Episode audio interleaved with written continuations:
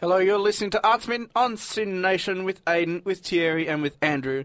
And we're also joined uh, by our first guest this afternoon, Ryan Good, uh, acting in Cosmonaut. Ryan, thank you for joining us. My pleasure. Thanks for having me, guys. Thank you. Uh, tell us about the show. How did um, how did it come about, Cosmonaut? Well, Cosmonaut is my attempt to find the worst sex tip that was ever written by Cosmopolitan magazine. You've got a lot of choice. I do, I do, and just to make sure I covered all of it, just I'm very thorough or insane. I read all 52 years of the magazine oh, trying to find it. So, Hey, yeah. Talk about suffer for your art. That is a lot of research. yeah, that is too much research to be honest with you. It was more than was necessary, but I wanted wanted to be completist about the whole thing.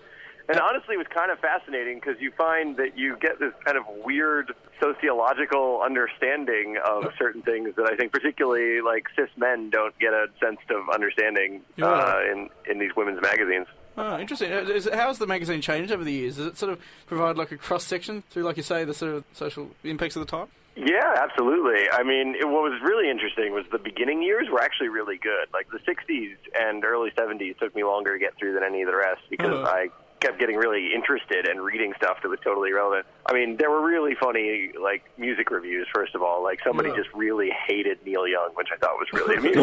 they were like, they were like, a guy with this voice is going nowhere. they, they were reviewing Harvest, and I was like, oh, that doesn't read well in past tense. But, but no, there were like there were these great feminist articles. Betty Friedan was a contributor at certain points, and then, but in the same issues, they would be completely contradictory and have like letters to the editor from Hugh Hefner from Playboy.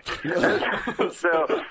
So the magazine has always been this really weird contradiction of like forward-thinking movement and weird like suppressive, oppressive, judging gender-based behavior.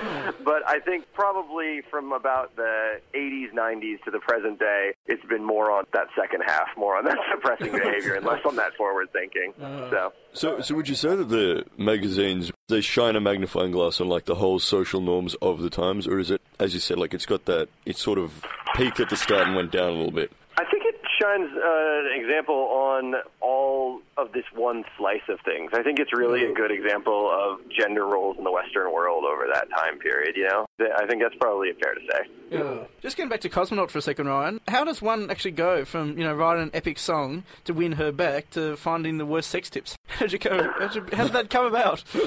You know, it's a, it's a, it's a combination of like morbid curiosity, boredom, and like needing to see women who can't talk back to you. I think it's something that's happened there. You know, everybody gets into that place where you have like heartbreak, right? And you just do, you do stupid stuff. Most of the time, it you know watching an entire season of Entourage on Netflix or something, but like which no one should ever do, really. But um, That hits but very I close mean- to home. yeah. Oh, hey, that that example came from personal experience.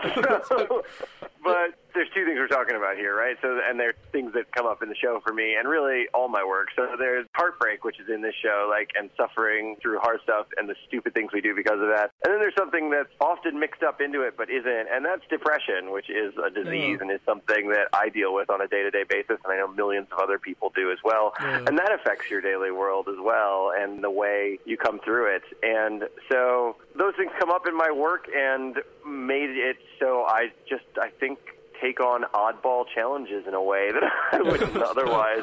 And so that was how I jumped into the world of Cosmopolitan magazine in the British Library every day for about two and a half months.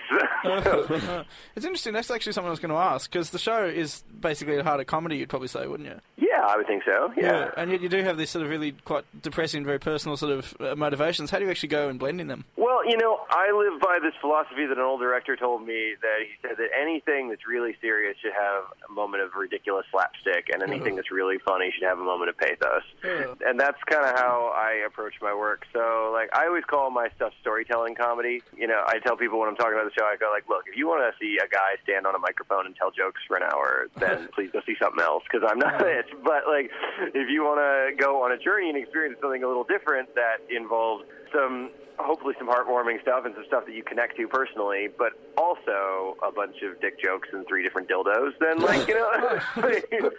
Not quite sure where to go on that one. I, I think it's just sold, mate. That's right, yeah.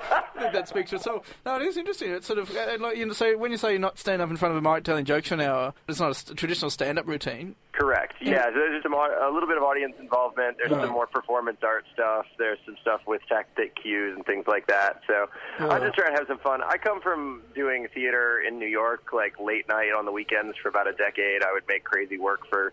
Uh, you know, a downtown audience down there, and we Yeah. love to do weird, weird stuff. You know, we love to push the boundaries and see what kind of strange things we could create, and then what of that was entertaining to people.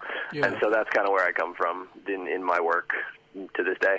Yeah, fantastic. That's awesome. That's that's what you want. You want to push the boundaries. You want to create something strange and new. Well, I mean, it is a fringe, right? You know, we're in a we're in a hmm. fringe festival. It's supposed to be that work that's a little bit hard to categorize and that kind of thing. And there's so many fantastic artists here who are doing that. That you know, I would I would feel remiss if I wasn't pushing the boundaries a little bit myself. Hmm. Can you give us a, an example of some of these sex tips, just so the audience knows what they're in for?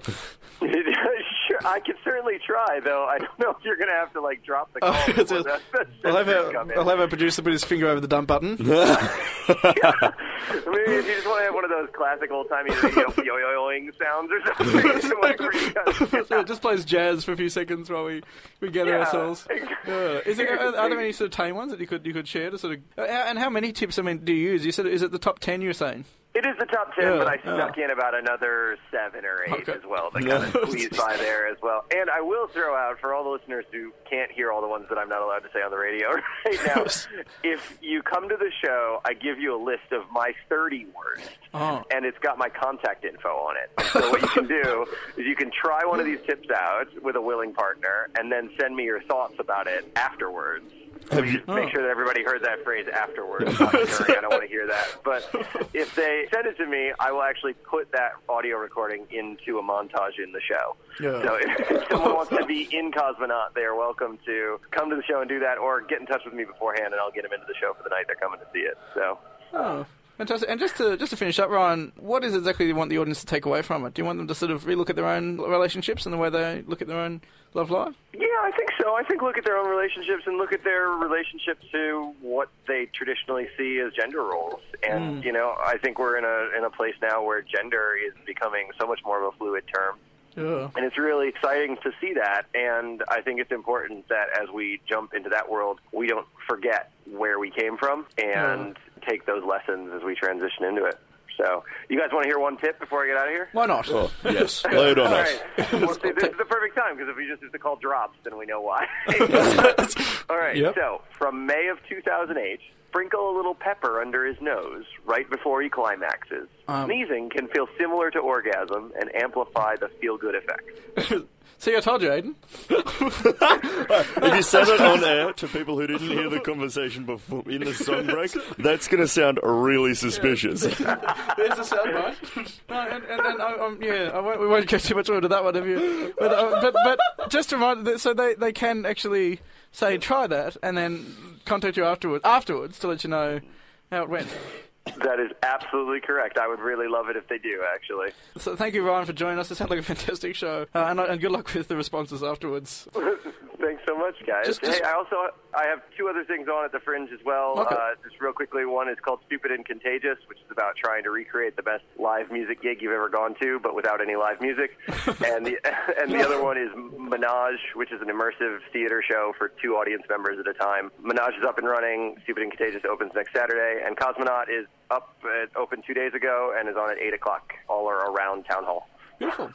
Awesome. Yeah. Thanks, Ryan, for joining us. Good luck with the show. Good you, luck with the three shows, um, and we look forward to seeing it. Yeah, come over and say hey. We'll do. We'll, we'll text right. you. We'll text you our results. Um, Oh, good, excellent.